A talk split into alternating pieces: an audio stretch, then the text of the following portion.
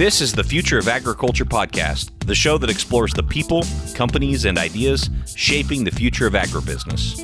If you're curious about innovations in ag tech, rural entrepreneurship, ag sustainability, or food security, this is the show for you. Let's get started.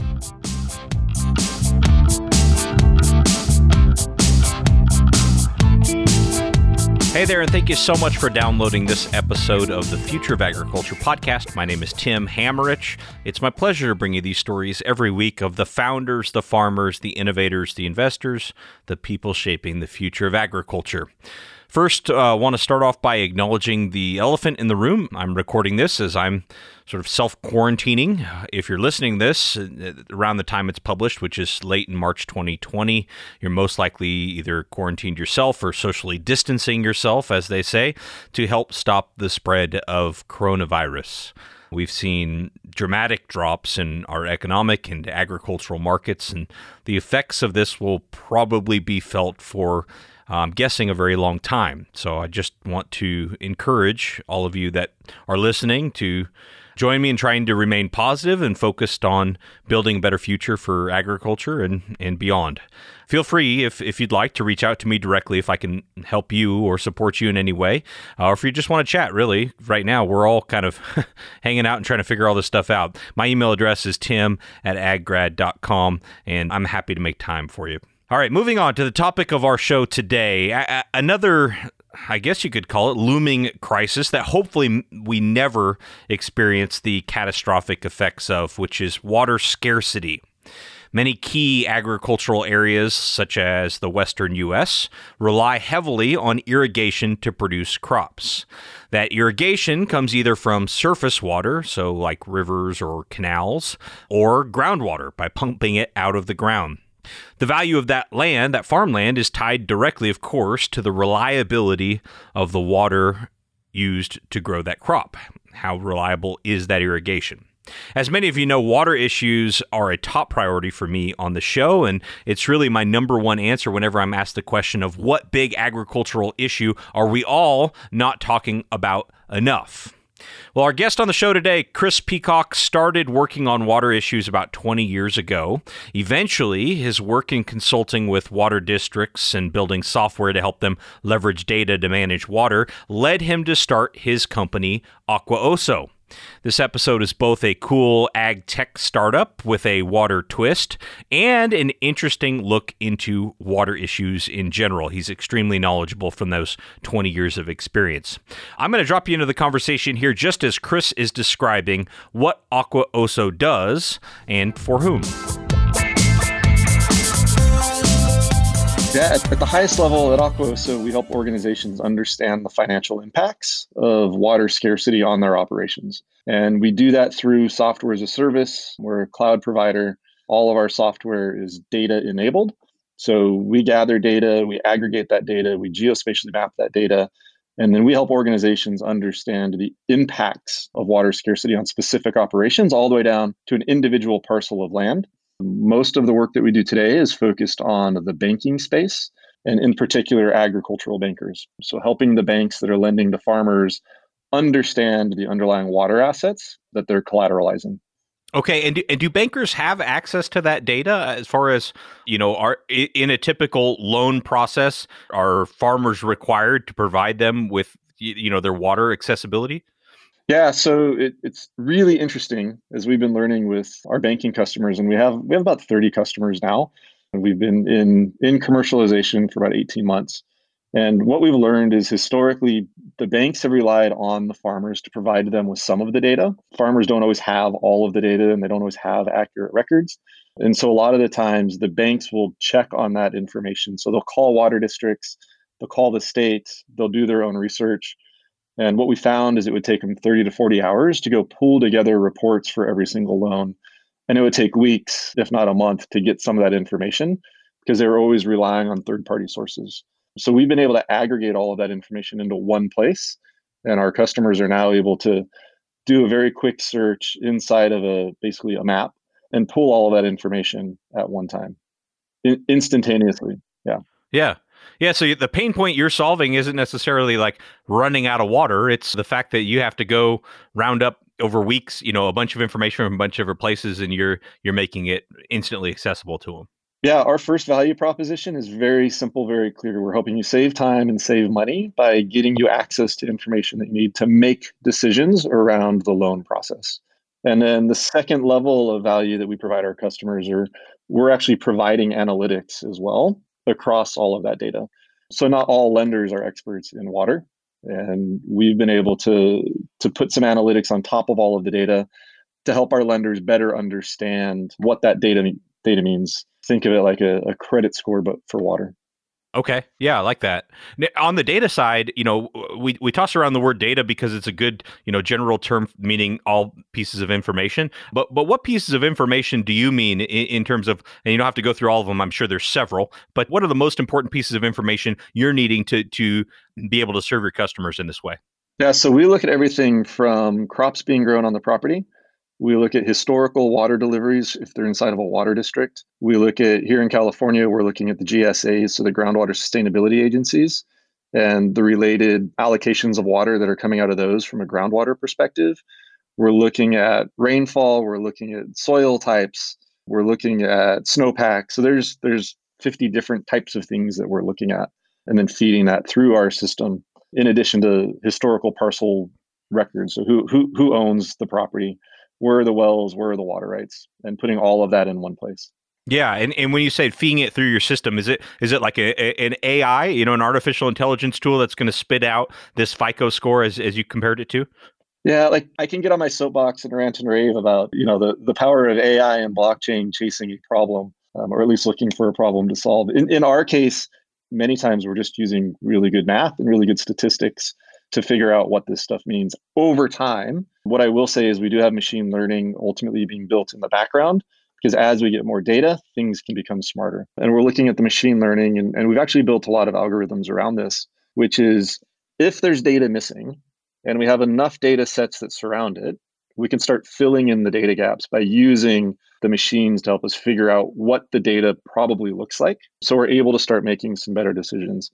We're also able to model over time what has historically occurred and start to add climate models and other types of models into our system so we can start predicting what might be in the future. So, not only is it important for us to understand historical water availability on a property, but what is going to be available in the future. As you think about the lending side in particular, there's annual operating loans. So, that's a 12 month window. That's not too hard to figure out. But if you're lending money on a piece of property and it's got a 20 or 30 year lifespan, the predictive elements start to become much more important. Right. And and ultimately the the output to your customer, which in a lot of cases is lenders at, at, at a bank, is going to be a score uh, roughly of how much they should be worried about this credit or this borrower running out of water, essentially. Yeah, I mean the the fundamental question we're answering right now is is there enough water for this particular piece of land to grow the crops that they want to grow. And so we're helping the lender better understand whether there's enough water or not. And if there's not, we're giving our lending customers the opportunity to have a better, deeper conversation with their borrowers. So not only are we giving them tools to understand, you know, just a simple score to make a decision, but also what are the other things you should be looking at and what are the types of conversations that you should be having with the borrowers which really leads us down the road to if you look at any of the, the credit types of systems that are out there for your own personal credit, not only can you get access to your own score, you can get access to mitigation tools to your score. What can you do to improve your score? And so we're working on those as well for farmers and for growers so they can better understand what they can do on the farm to improve their own resiliency from a water perspective. Yeah. Great. Well, now I, am sure that in California, this is especially relevant. Are you also working with customers outside of California? We are. So we we started in California. We got about 30 customers here in the state. We're actively pursuing five new states. So we're moving into Washington, Oregon on the radar. We've got Arizona on the radar, Colorado and Idaho. All of those states we're actively getting ready to move into. So in some states, we're pretty close to launching. We've already got some early customers in a couple of those states. So this is this is much more than a California issue. What we started to see from a water risk perspective is certainly beyond California and into other Western states and even into the Midwest. As you move a bit further east, the issue becomes a bit different. It's not as much of a water scarcity issue as much of a surplus of water from a flooding standpoint. Yeah. Yeah, yeah. Then you got things like drainage tile and other other data points. Yep, um, exactly. Interesting. Well, so for someone who doesn't live in the Western U.S., I'm going to ask this very broadly and let you take it the direction you want to go. Can you help them as succinctly as possible understand the issue? I it, yes, we understand water scarcity, but it's a whole lot more complicated than that. So, how do you describe that to somebody who doesn't doesn't kind of understand? Yeah, no, I think that's a really great question, and it's a good way to frame what's actually happening, not just in in California or in the Western U.S., but around the globe. And what we're seeing more and more of are, are extreme weather types of events, whether it's flooding, whether it's drought, whether it's forest fires, all of these things impact the economics of our world. And so at Aquaoso, we're we're really trying to take a closer look at how are those types of events impacting the financial stability of our customers. So in this case, financial institutions, investors, and then across the supply chain of food at a at a global level, we're looking at nearly 450 billion dollars of revenue losses across the food supply system due to water scarcity. And so water scarcity means there's not necessarily enough water for the areas in which we're producing our food. And the ways in which we can combat that are obviously better precision agriculture types of systems, maybe some indoor farming, growing higher value crops, and all of these things are starting to happen. But I think much like any other type of real estate in its simplest form, if there's not enough water to serve the land, the collateral value of the land starts to decrease. Hmm. If there's not enough water to grow the crops, borrowers can't pay their loans back. And I think more importantly, if there's not enough water to grow our crops, it starts to become harder and harder to feed our society. So there, there are huge societal systemic impacts that we're trying to track down through our work in identifying where water risk resides. Yeah.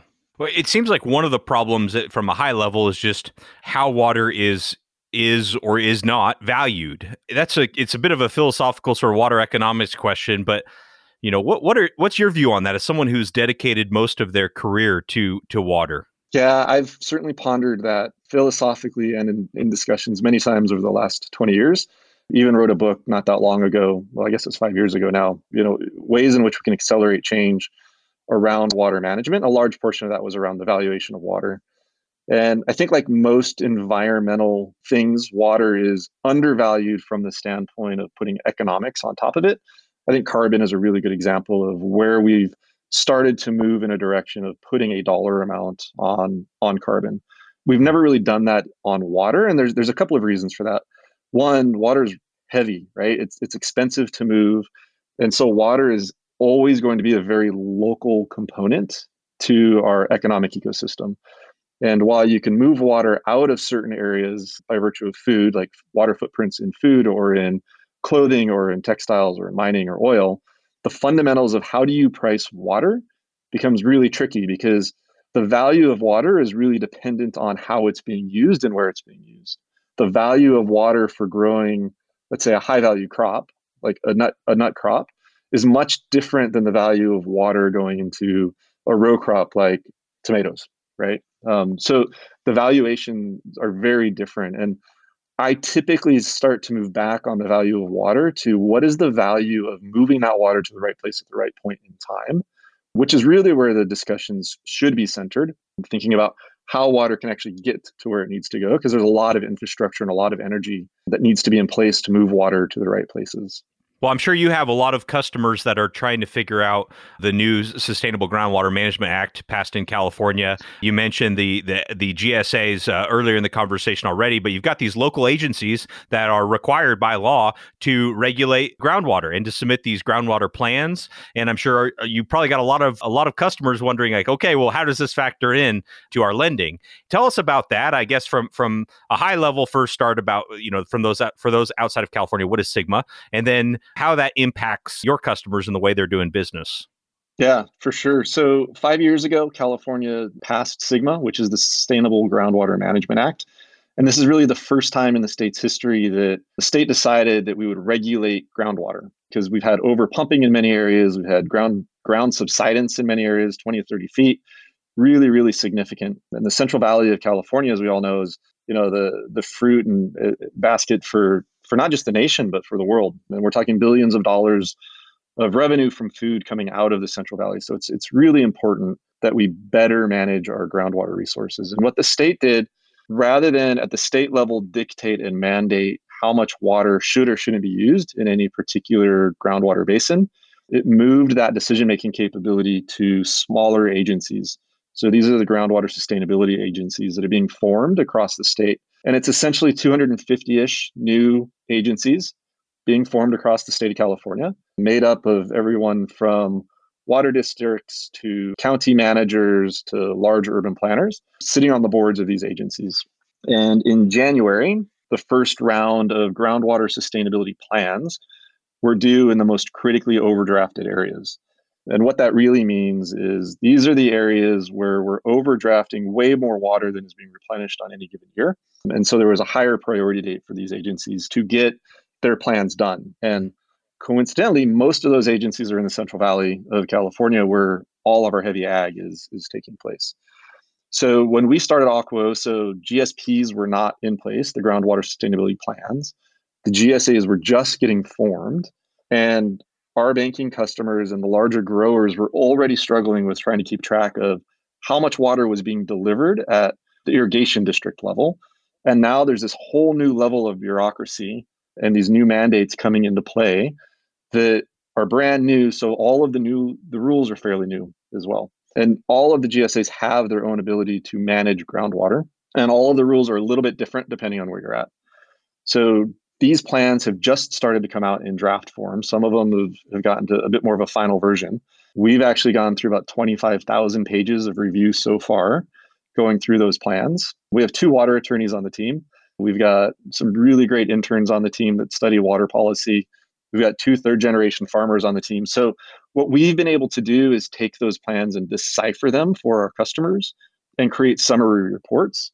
And those reports include everything from this is what we think the sustainable yield is going to be for this particular area based on the plans. Some, and then we've got red flag, blue flags, which are areas of opportunity within those GSAs like groundwater banking, water markets, fallowing of potential properties, and then also the big risks associated with those areas, like highly dependent groundwater ecosystems that don't have access to surface water from the bureau or or some other entity. And so those those plans are now embedded inside of our software so that every time our customers are running reports in those areas, they can have quick access and insight into what's happening with those GSAs without having to actually read the four, 500, 1500 page reports. Ah, that's incredible. So, so just just your opinion, are, are we going to see acres go out of production because of SGMA? Oh, ab- absolutely. There's no question that acreage is going to come out of production. There are certainly some areas that are are so overdrawn and so overly dependent on groundwater that unless there's infrastructure built, physical infrastructure built to move water to those areas, we're, we're definitely going to see the fallowing of land. I think in some areas, we're going to see the fallowing of land by choice as well by some farmers who can start to perhaps realize more value from the water associated with their land and moving those to higher value crops. So I do think we're going to see water continue to move to the high economic dollar value crops, and we'll see it move off of other properties. We're also seeing some pretty major changes in land valuation as well. So those that are in pretty decent GSAs, the land values are, are holding pretty strong. And those in areas that don't have access to alternative water supplies, we're, you know, in some areas 50% reductions in land valuation, which is pretty significant. What what's that land good for if it, it has no water? Yeah, if it if it doesn't get if it if it doesn't have water and they're not growing crops, they can move the water potentially whatever allocations there are to another piece of property. A lot of people are looking, I think, at solar in some instances. Some of those properties are decent for groundwater recharge, so maybe groundwater banking facilities. Other areas are potentially really great areas to rehabilitate into into wetlands or other types of habit types of areas for species that are maybe endangered so there are there are alternatives, and one of the things a number of our customers are starting to look at on the grower side are are those alternatives. Okay. So so yeah, what you're saying is it's not so much eh, eh, they're going to go out of production not so much because they're cut off from using any water, it's because they get such a small allocation that it's not enough to grow the crops. And in some cases it could truly be they're just going to get cut off and they won't have the water available. Yeah. but th- those will probably be fewer and far between than just not having enough. Okay. It sounds like the team at Aquaoso is is currently really zeroed in on this problem of helping you know the bankers w- get the information they need to make you know wise decisions when it comes to lending to farmers. What's the ultimate vision? Just from what little I know, I'm, I'm guessing you've got a grander vision here, and that's maybe step one in the plan. Yeah, it, it is. It truly is step one in the plan. So as we think about the next few steps, it's helping not just the lenders make better decisions on loans, but helping the growers themselves make better decisions from a water management perspective and getting them tools and information into their hands that they don't even have access to today. I think one of the one of the downsides to what we're starting to see with SGMA and the changes of water in California is that because the data has historically been so fragmented and disparate and opaque, it's hard to really make decisions. So as we bring that information together, people can make better decisions. But one of the one of the downsides we're starting to see is a bit of an arbitrage in the California system of larger groups coming in, identifying properties that are well suited that have decent water supplies and acquiring those for those water supplies for the future. So you can make as many judgments as you want about that, but it is happening. So our goal is to help disseminate and democratize the data as much as we can to the lenders, to the growers, so they can start making better decisions, not just in California, but in other states. Ultimately, what we plan to be doing and we're working towards is helping not just the agricultural sector, but other industries understand the impacts of water risk on their business. Because water risk truly is business risk, whether it's in agriculture or in mining or in oil and gas or in textiles or in the broader technology realm. So ultimately, we plan to be building analytics across multiple industries, not just the agricultural sector. Right, makes sense. Well, it, it sounds like you're building quite a team there too, which I know you know it, it, takes a lot of upfront capital to to make that happen. What's what's the business case here? Obviously, I, I could see where this is an extremely helpful tool, a very relevant issue for all of us, uh, especially those of us who live in Western U.S. or or similar type areas. But what's sort of the business case as far as why this is a good investment that you're investing your entire livelihood into? I ask that myself that daily, Tim. I obviously have a lot of my own time, energy, and money in the business, as does a number of the other team members. You know, we've taken a little bit of outside capital. We've been growing the business, fortunately, with customer revenue in most cases. So that's been really beneficial. Um, and we've been building the business based on customer input. One of the one of our huge value propositions is that we've built really great trusted relationships with our customers and we listen to them. We listen to them a lot about what they're of what what they really need to solve their problems. And we found that to be really successful in our model. Over time as we continue to build the business we will probably take outside capital to help help us grow help help us sustain what we're trying to go do. So as we think about things like moving into other states moving into other industries outside capital is really beneficial to help accelerate some of that growth and some of that movement. And the business case i think on the really on the investment side it's it's it's twofold right? One is we have a good business with good economics that makes sense. And so we we know how to build a profitable organization over time that can scale. We're not really limited in a really small market. We've got a pretty large market that continues to grow. And then on the flip side it's just good business that we're we're yeah. working towards. Aquaoso is a public benefit corporation. So what that means is we are in business to make money but we also understand that there's a social ethos around water and we wanted to make sure that social ethos was embedded into our company. It also means that at times we're going to do things that don't necessarily make money. Like in california we launched a free water map with one of the local organizations asfmra to help people better understand where potential areas of risk are. We also launched a small disadvantaged data assistance program to help small disadvantaged communities better understand some of the data associated with their communities. Again, because these are organizations and folks that may not be able to build their own big data sets to solve some of these challenges. And so we think it's important to be able to give back to our community that we're working within. Okay. Yeah, I would think this could be super helpful. Also, you know, developing countries that that deal with water scarcity in terms of planning and, and development, and maybe that's what the NGOs are using it for. Yeah, so like that that hits pretty close to home for me. Mm-hmm. When I first started Aquaoso, I did a three a three week trip to India, and it was readily apparent that you know the ability to understand and identify not just water risk, but the associated water data was pretty much non existent in most rural communities. So we do see the potential benefit of what we've been building and leveraging that in other other areas as well. In in that case, can you get the data? You know, that's what I always wonder with with cool tools like this. Like, you still need the data, and I mean, can you get what you need to to to be helpful, or how hard is that? That's that's a great question. I mean, California and the western states, there's different places you can grab data from. We've had to do a bunch of normalization and cleaning of that data and aggregation and geospatial mapping of that data because it's typically in the context of each other pretty dirty. So it takes a lot of work to, to make all of that data work. I think in most many other countries, I won't say most, in many other countries, it's much harder to get the data because it, there is no centralized location to go pull it from. So in in that sense, you'd probably be looking at a bit more of a crowdsourced model to help people put the data into a centralized location that can then run analytics and decision making tools. Mm-hmm. On your website, it said, it said something to the effect of the the old adage of two sources of water becoming obsolete. Can you explain that?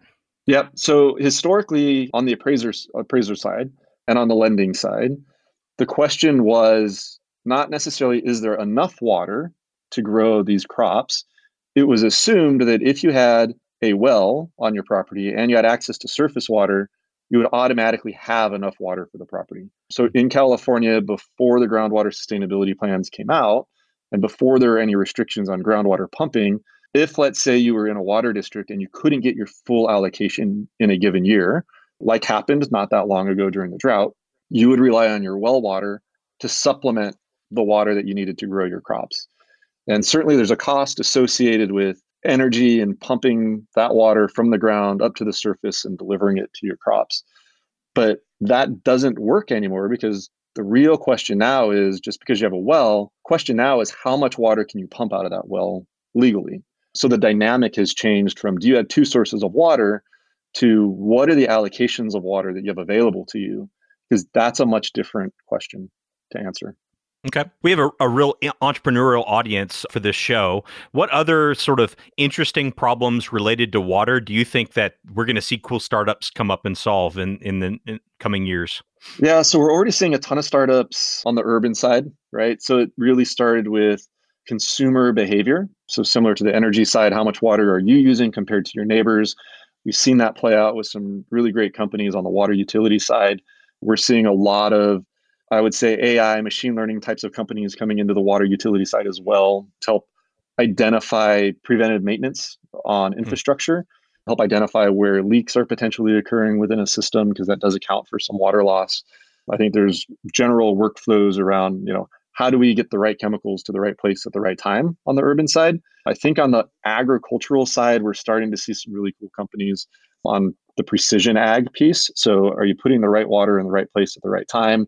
By using things like satellite mapping capabilities in conjunction with on the ground ground testing like soil sensors. So I think those are some pretty cool things that we're starting to see as well. And I think there's a lot of opportunities still um, across the sector for water entrepreneurs to to build a better ecosystem. I think we're still fairly new when it comes to how we integrate all of those technologies together.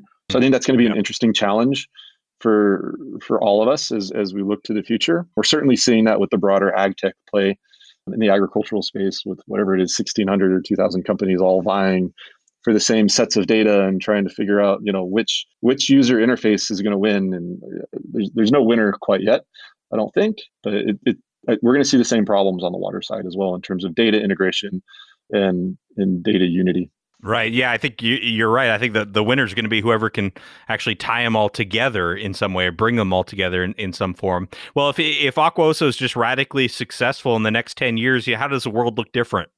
Man, that's a wonderful question. I think the world looks different by many in many ways. One, our ideal state is we're helping move water not just to the highest economic place, but to the highest value place. And by value, that's more than money in our minds. We think of value as societal value, as natural value, certainly as community value, and then economics is, is a part of that. But being able to have a broader perspective on how water is and should be used, which also then leads us, I think, and I hope, and our plan to better policy over time.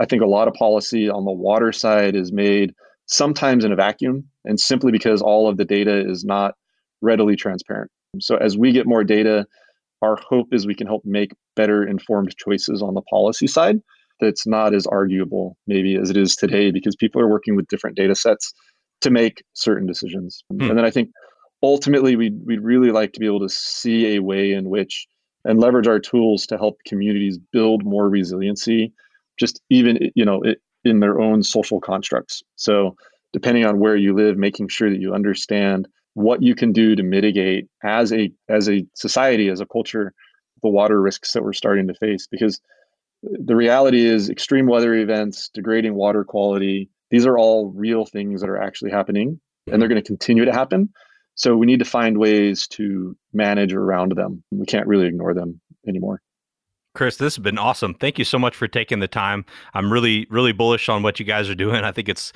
really great stuff. So thanks for for taking the time to be on the show. I appreciate it. Yeah, absolutely, Tim. I really appreciate you having me here. Um, if anyone in your audience has any questions, we're pretty open. Happy to take any questions. People can email me directly. It's chris at aquaoso.com, or you can shoot us a note on our, our webpage. Hey, thanks again to Chris Peacock. Go check them out over at www.aquaoso.com. And if you enjoyed that episode, it would really be a big favor to me if you wouldn't mind texting or tweeting it to someone else who might also enjoy it.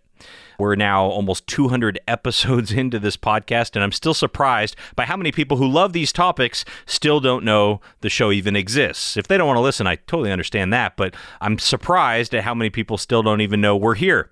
And even people I know will come up to me and say, Hey, I didn't know you had a podcast. And geez, I thought I was being pretty annoying with telling everybody about it, like most podcasters do, but apparently not annoying enough. Anyway, I'd love it if you could help us out by helping to spread the word by texting or tweeting this to someone else who may enjoy it. Stay curious, stay engaged, and let's support each other through these tough times. We'll be back next week with another story of ag innovation. Hey, thanks again for listening to the Future of Agriculture podcast. If you like what you heard here today, I'd love to connect with you further.